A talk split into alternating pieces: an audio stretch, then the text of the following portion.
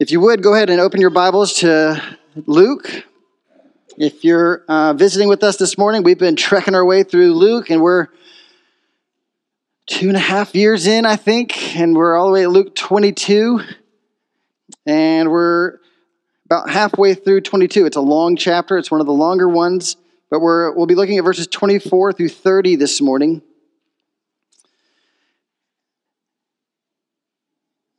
And so while you're turning there, I'll try to recap a bit. Okay? If you'll remember, over the past few weeks, Luke has been kind of taking us up into the upper room. Into the upper room where the Passover meal was being celebrated with Jesus and his disciples. It was a, it was a place of hiding. If you remember, it was a place of hiding because Jesus was being hunted. He was being betrayed, and so he had to get there in secret. So you can imagine the mood when they get into the room that it's like this secret hiding place up in the upper room where they're sharing a very special meal together. It's a, but it was also a place of celebration because of what they were celebrating. They were celebrating the Passover meal. So if you remember what Passover is, it's the celebration of God redeeming Israel out of Egypt through the sacrificial blood of a spotless lamb and the active faith of the people as they pasted that blood on the doorpost of their homes. But it was also, up in the upper room, a place of reformation. A place of reformation, meaning Luke has filled us in on Jesus' eager desire to institute a new covenant. A new covenant ratified in his blood and it would reform Passover into what we now celebrate today as communion or the Lord's Supper. It was a, it was a time of reformation and transition from an old celebration to a new celebration, from looking past to looking, at this point, forward to what Jesus would do for them. That was the whole reason, really. That was the whole reason of it, was the, and the point of it was to point his disciples to his death. To his death that his death would be for them, that he would be, as it were, the Passover lamb. He would be the final Passover lamb, and Jesus in that would fulfill Passover. He would fulfill the type and the shadow of Passover that pointed always to him as the lamb, and he would call them in this moment to remember. Remember. Keep doing this. This is not a one and done moment. Keep doing this. He wants them to focus on Him, to remember Him. Verse 19 says this do this in what? Remembrance of me. He wants to dial their focus in on Him. The call was to remember Him, think upon Him, focus on Him. But what we will see is that the disciples were, their minds were so far from Jesus they were so distracted that everything he's saying wouldn't land until much later. They were distracted by delusions of grandeur. And my, so, my prayer this morning is that each and every one of us would recognize our innate desire to focus on self, even here on Sunday morning, what others people, what others are thinking of me, what I think of other people in the room, what's going on in my day today, what's going on in my life right now. The devil wants to snatch the word from you by using those things to distract you, as he did here with the disciples. They were distracted. And my prayer for us this morning is that by the Spirit, you would join me in praying that we would kill those desires right now to focus on self that we would plead with Him, plead with Him that we would focus our eyes and our hearts on Jesus, that His words would be meaningful to us, and that we would grab onto them with a firm grip this morning. We would seek to do that this morning. May it be the desires of our hearts, first and foremost, that His word would reveal Himself to us, that we would desire to see who Jesus is and that requires prayer. So let's do that.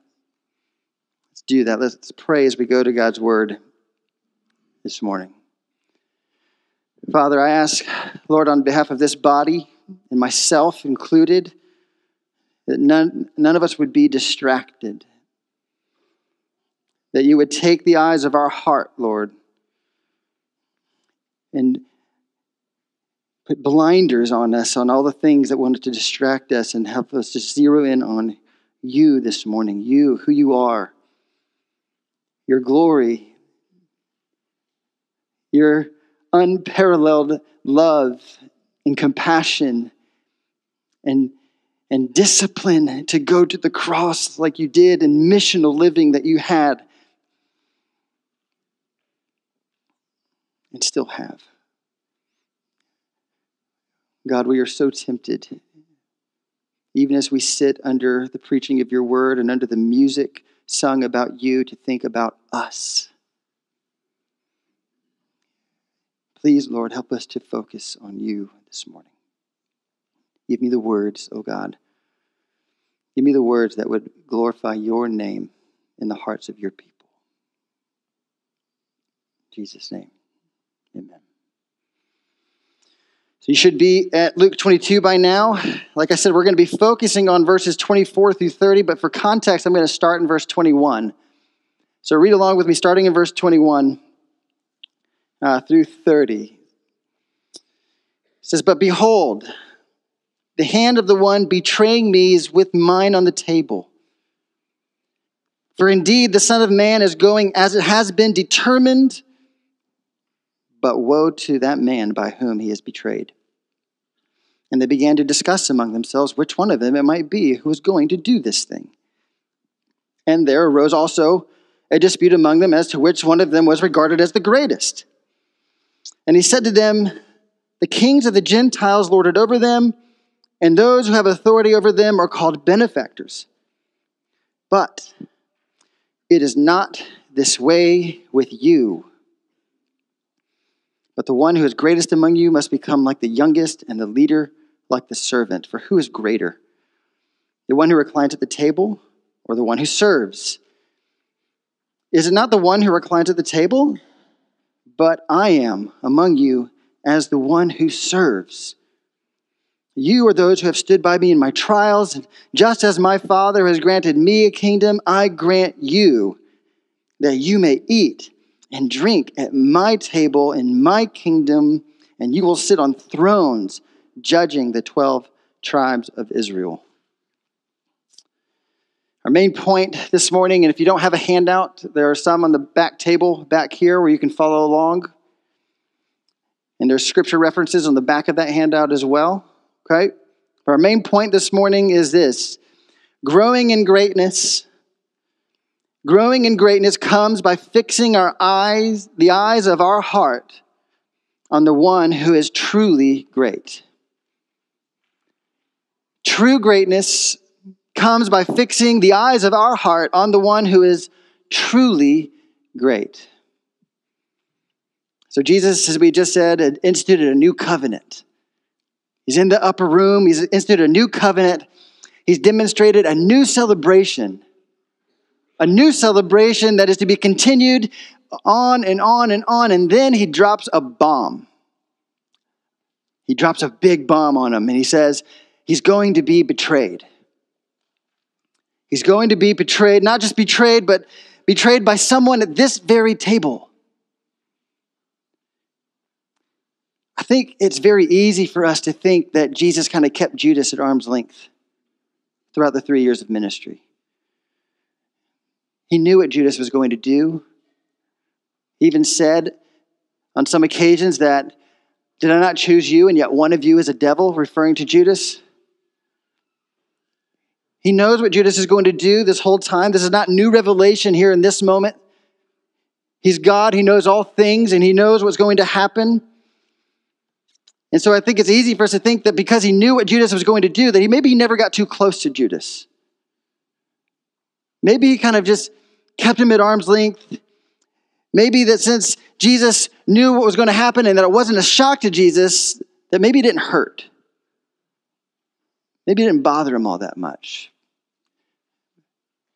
Maybe not forget the, the humanity of Christ. the humanity of Christ. John 13, 21 says that Jesus, when he was telling the disciples in a parallel text in John that he was going to be betrayed, he says that he is troubled in his spirit. That he was deeply troubled. It's the same word that Jesus uses when he refers to his coming death. It's the same word he uses when he sees Mary weeping over Lazarus' death. He was troubled, he was hurt, sad, distressed. This betrayal does not think that this was not nothing to him. It was, it was something to Jesus in an emotional way. I believe that in a way he was kind of confiding in his friends. I think he was confiding in them. Yes, as a prophet, I believe he was filling them in on the truth of what was going to happen, but also demonstrating concern. I, I don't believe that Jesus said this like a stoic robot. There's no emotion in his voice, no, no look on his face of, of concern and hurt. I'm sure he said this with some form of emotion. He said he was disturbed, grieved. He said this to his closest friends. And his closest friends, do you know what their response to this is? Self preservation and self exaltation. That was their response to their hurting friend. Self preservation, self exaltation. Our first subpoint is that eyes fixed on self they leave no room for true greatness. Eyes dialed in on self leave no room for true greatness in this life. Now, in my home, we usually try to correct our children in private, but you may guess that it doesn't happen that often, right? We try to correct our children one on one, but usually there's some other ears listening as we correct. And so you, you, might imagine that as I'm correcting child one, and I'm, I'm saying, you know, when you decided not to clean your room, like daddy said, that was disobedience. That was not loving. That was not trusting daddy. Inserts child number two. I cleaned my room, daddy. I cleaned my room. I, I know, but this, this, is, this is not about you. And then child number three comes in and says, I listen, daddy. Am I a good listener? I'm trying to do my best P voices here. But complete and unsolicited self exaltation. Taking every opportunity to preserve. I don't want that talk from daddy. So I'm going to make sure I, I chime in, right? Complete, unsolicited self preservation and self exaltation. It's innate within us. It starts young. It starts early. And this is what we see here in our beloved disciples. Jesus had just confided in them and revealed to them how he was going to die. And the catalyst of his death would be betrayal by one of his closest friends. And they immediately run to, well, who could it be? Well, I mean, surely it's not me. Is it you? Who could it be? In verse 24, our text for today, they then transition from surely not, I'm not the worst one here, right? Self preservation, immediately into, oh, I'm the greatest. Self exaltation. Jesus drops this information of betrayal, and they immediately begin to see that their seat at this glorious table begin to slip through their fingers. Every one of them thought they were capable of betrayal, and they saw the seat of the table slipping through their fingers, and so they respond with self preservation and self exaltation. They wanted desperately to protect what they believed was theirs, namely their seat at the kingdom. It says in verse 24 that they were arguing. The word is philoneikia, and that philo is that, that love word that we understand, right? The Phileo love, there's a root of it, which describes a type of arguing that demonstrates a love for conflict. I think they love to argue over this particular topic. I think they love to argue over this particular topic. We see this argument all throughout the Gospels. We see it, if you remember, Uh, I actually taught on this in Luke 9. This is somewhat of a, a same message, it's a repeated message. So we see it in Luke 9. We see it also in, in Mark 9 in a different occasion. We see even James and John's mother kind of approaching Jesus saying, Well, do you think my sons could sit at your right and left hand in the kingdom?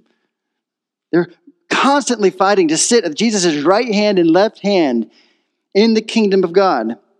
So this was not a new argument. Their desire for greatness, though, was as the world defines greatness.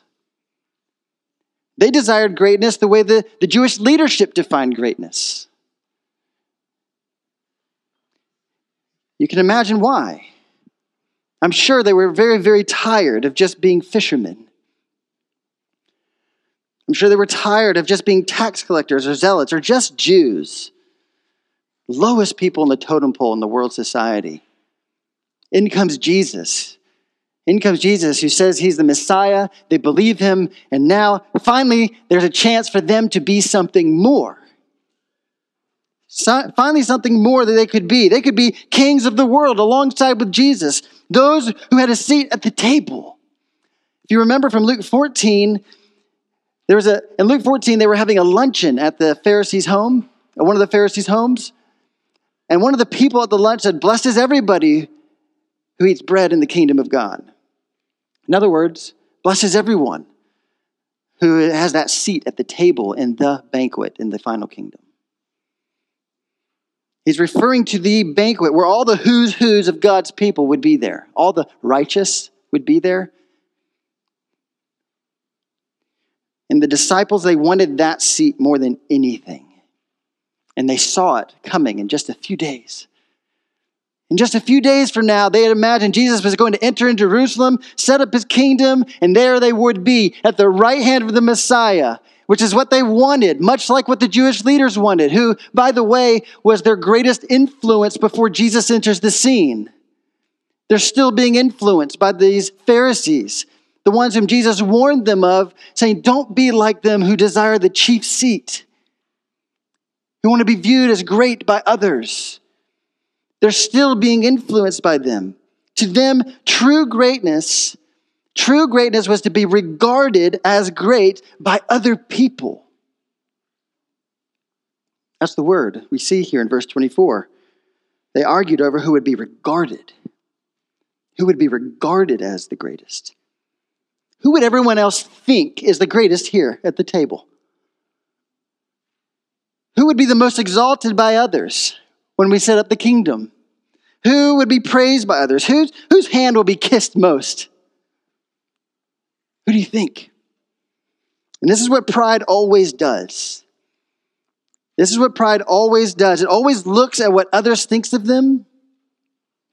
It looks inward, it seeks to be elevated, it seeks to be honored and it seeks to be glorified. And because of that, it seeks to preserve self. It seeks to play it safe. It seeks to be praised. That's what pride does, which this is the exact opposite of why we were made. This is the exact opposite of why you exist. We were not made to get praise. We were not made to seek praise. We were made to give praise and to point others to the one who is worthy of it. This is why you exist. It's not about you, your glory. It's about Him. This is our human condition, though, and it's important that we see that in us so we can fight it.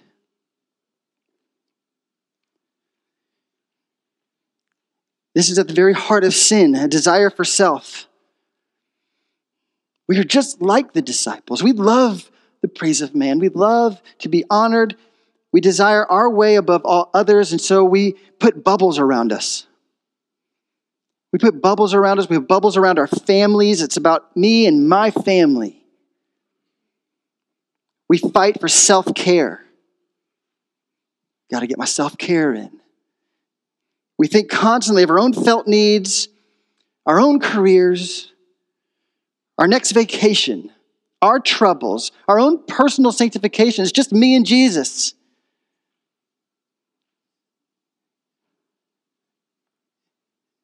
It's just about you and Jesus, then I don't know what Jesus you're talking to.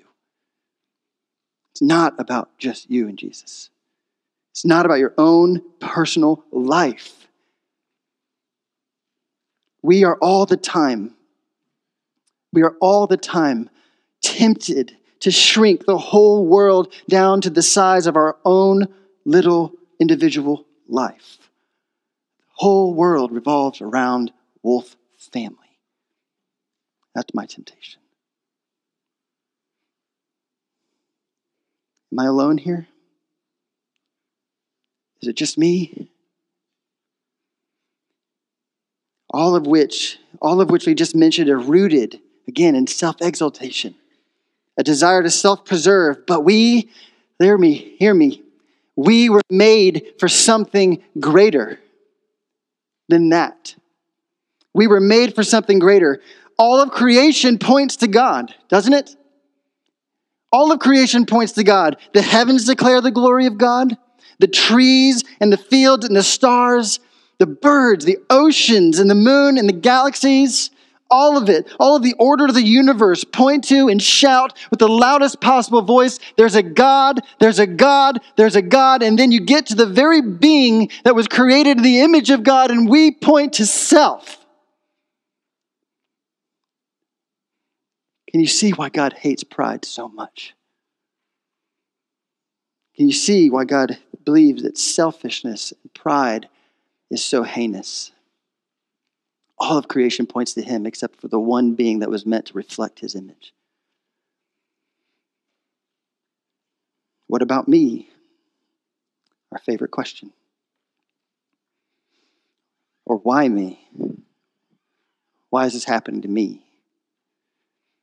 Or why not me? These are the wrong questions. Believe me, I have personally been feeling the weight of this text. Praying for weeks. It's one of the advantages of being on a team of preachers is that you get to study the passage for weeks instead of just maybe seven days. But for weeks, I've been praying for God to kill a desire in me to be self absorbed.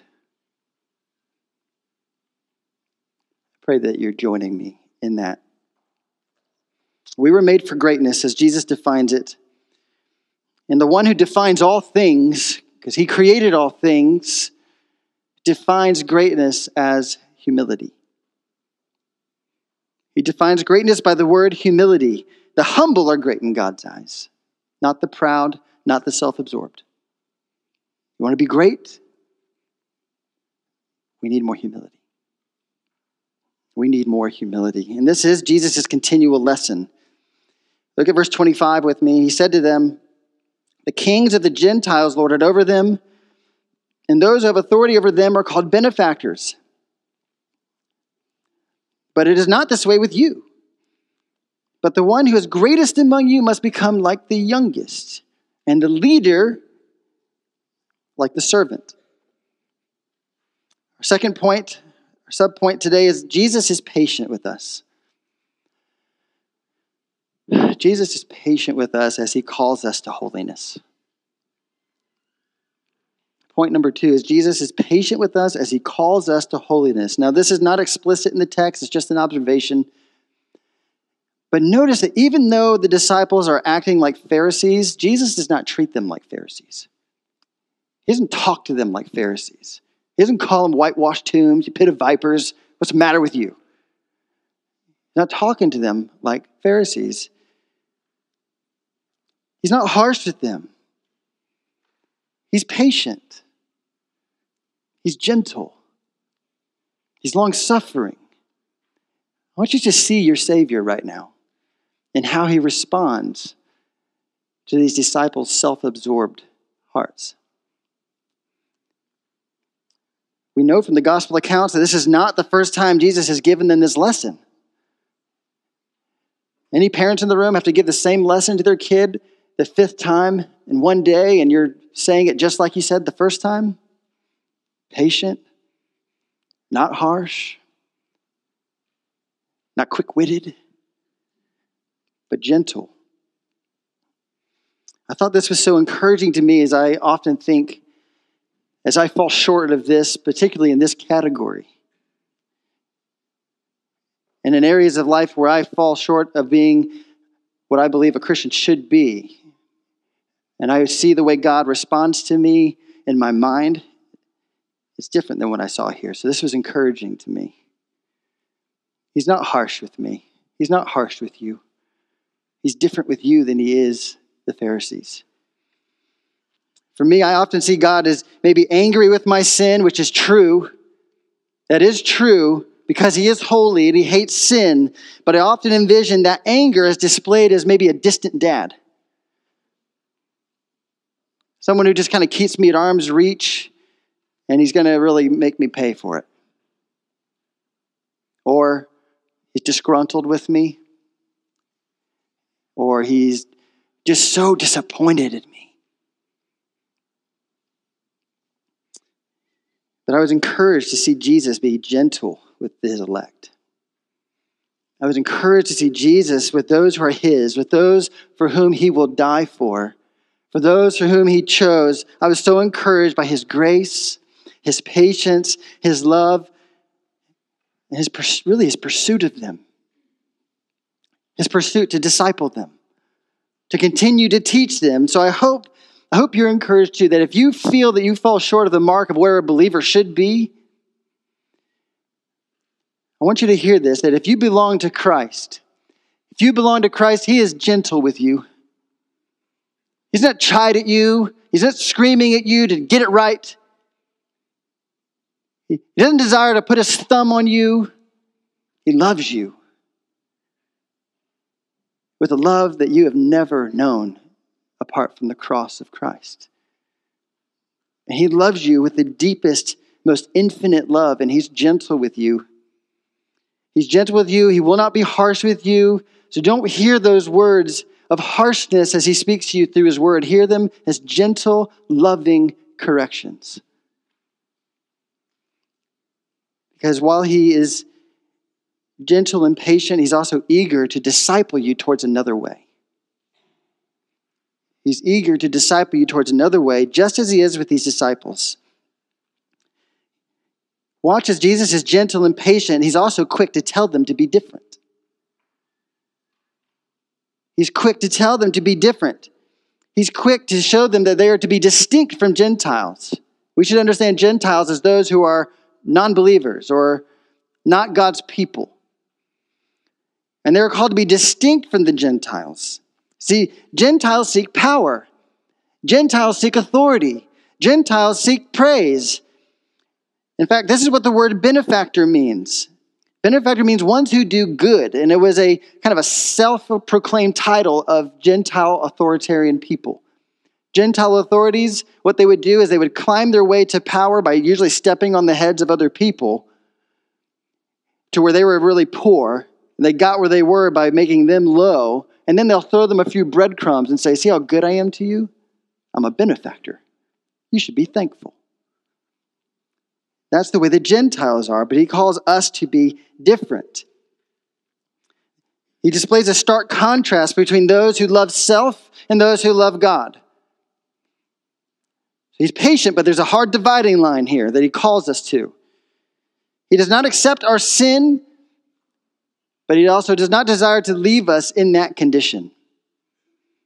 He seeks to change us. He calls us to be holy. Verse 26. Verse 26, he says, But it is not this way with you. They lord it over the people. You come under the people. It is not this way with you. You are to be different. You are to be distinct. You are to be other than the world. You're to be in stark contrast to the world. All this seeking praise that you're doing, all of this honor seeking that you're doing, all of the best seat seeking that you're doing, this is the way of the Gentile. This is the way of the Pharisee. This is not who you are. Every Christian should hear that right now. Even if you're prone to act like that, it's not who you are.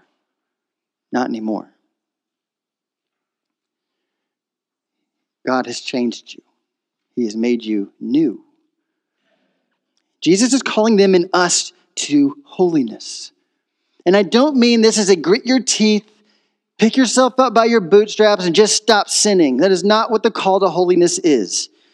But he is calling them to be great. That's what it means. He's calling them to be great. He's calling them to greatness, and growing in greatness means growing in humility. This is the mark of sanctification. Am I growing in sanctification? The answer to that, am I growing in humility? Am I growing in humility, which means to consider others as more important than yourself? Humility is not thinking less of yourself, it's not degrading yourself, it is thinking of yourself less and others more. It's about the amount of time and effort you focus on yourself versus others. This means that we are called to grow. That's what the process of sanctification is. We're to grow in our desires. Our desires should be growing and changing all the time to see God glorified and people loved. I can't think of anything more distinct and separate from the world than that. People that love God and love people. I can't think of anything more distinct and separate from the world than that. And that is, by definition, is holiness. Be holy as I am holy, God says. Love Him, love people. Think of yourself less. Question is do I do that? Am I growing in that way? Am I growing in sanctification? Am I really growing in my love of others more than me? Do you? Do you love other people more than you love yourself? That's what Paul, Paul says to do in Philippians 2. Consider other people as more important than yourself. Do we pursue this? The question is, you might be asking, is how? No, I don't. But how, how does this change in me? I hope you're asking that question. How does this change in us? And I believe that Jesus answers that here in verse 27. Verse 27, he says, For, for who is greater? For who is greater, the one who reclines at the table or the one who serves? Is it not the one who reclines at the table? But I am among you as the one who serves. But I am among you as the one who serves. Sub point three, we must, we must avert our eyes off of self and onto Jesus. The answer is not to avert our eyes off of self and onto other people, like you might have thought. The, eye, the key is to avert our eyes off of self and onto Jesus, who will show us what to do. The distinction between Luke 9's lesson, when they were arguing, and Luke 22's lesson, when they were arguing, is that Jesus is going to go from telling them how to be great to showing them how to be great. He's going to go from telling them to showing them. Again, Jesus takes the eyes of their heart, which are currently inward focused, and he seeks to realign them off of the world, off of the seat of the table, off of the high ranking position, and he wants to refocus their eyes onto him. He's saying, look to Jesus. Right? Again and again and again and again, Jesus is constantly redirecting their eyes towards Him, meaning you will never grow by merely looking inward. You will never grow by merely, merely looking inward and fighting sin on your own. There will never be true victory over sin by merely looking inward. Rather, we are to look to the King of Kings and Lord of Lords who conquered your sin and promises to change you. You look to Him. You look to Jesus, the one whom we desire to be like, don't we? The greatest man our God in the flesh, Jesus Christ. We look to Jesus as the one whose image we want to be conformed into. That's what sanctification is to be conformed into his likeness, growing in Christ's likeness. So Jesus is saying, Look at me. Look at me. I created the world and I wash your feet.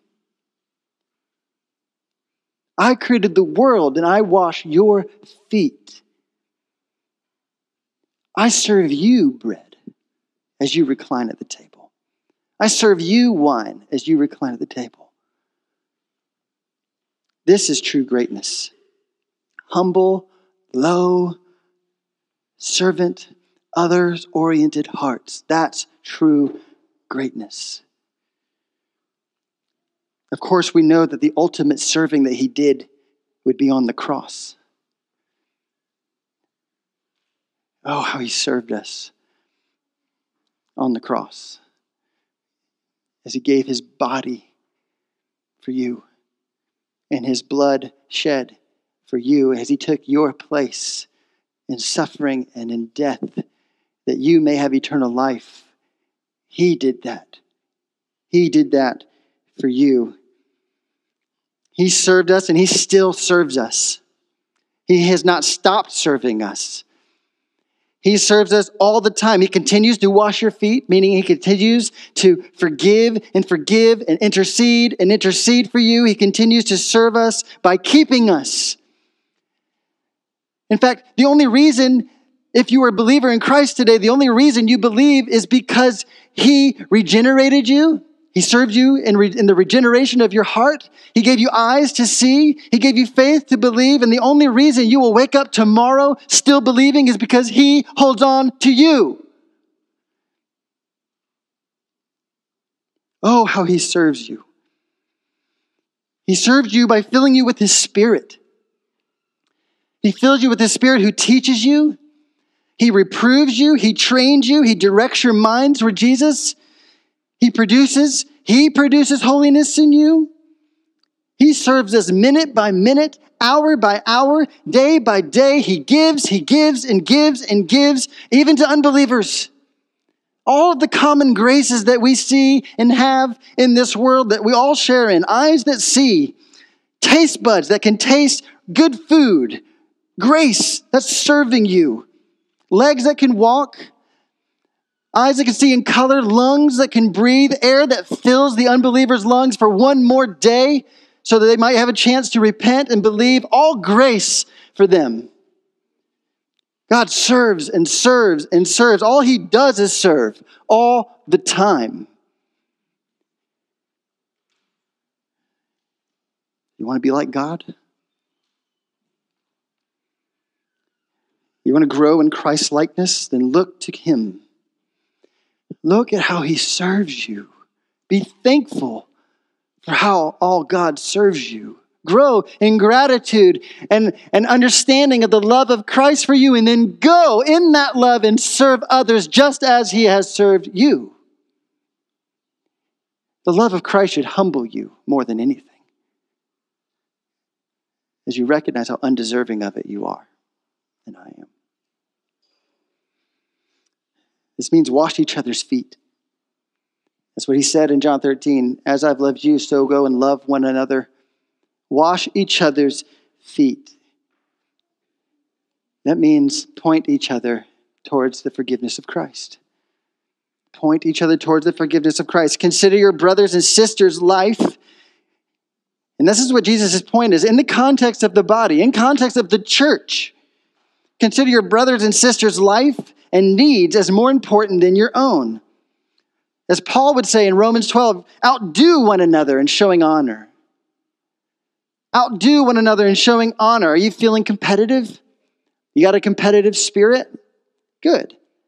Good. Outdo one another in showing honor and kindness and love and gentleness to one another. Regard your home as not your own, but for the use of the others. Regard your car as not your own. Regard your talents and your gifts as not your own. Regard your time as not your own. Regard your money as not your own. Regard your life. Your whole life is not your own. It belongs to Him. He calls you to give it to Him by serving one another. All of it. All of it is for the body of Christ. Serve one another, pray for one another, rebuke in love one another, weep with those who weep, rejoice with those who rejoice, serve one another, not just in hard times, not just in desperate times, But pray for one another's sanctification on a random Tuesday when there's not an obvious need, because there's still needs, even if it's not obvious to you.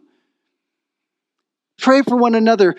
Think and meditate on, on the body and ask God to give somebody a name in your mind that you can pray for and then reach out to them and let them know. That's so awesome.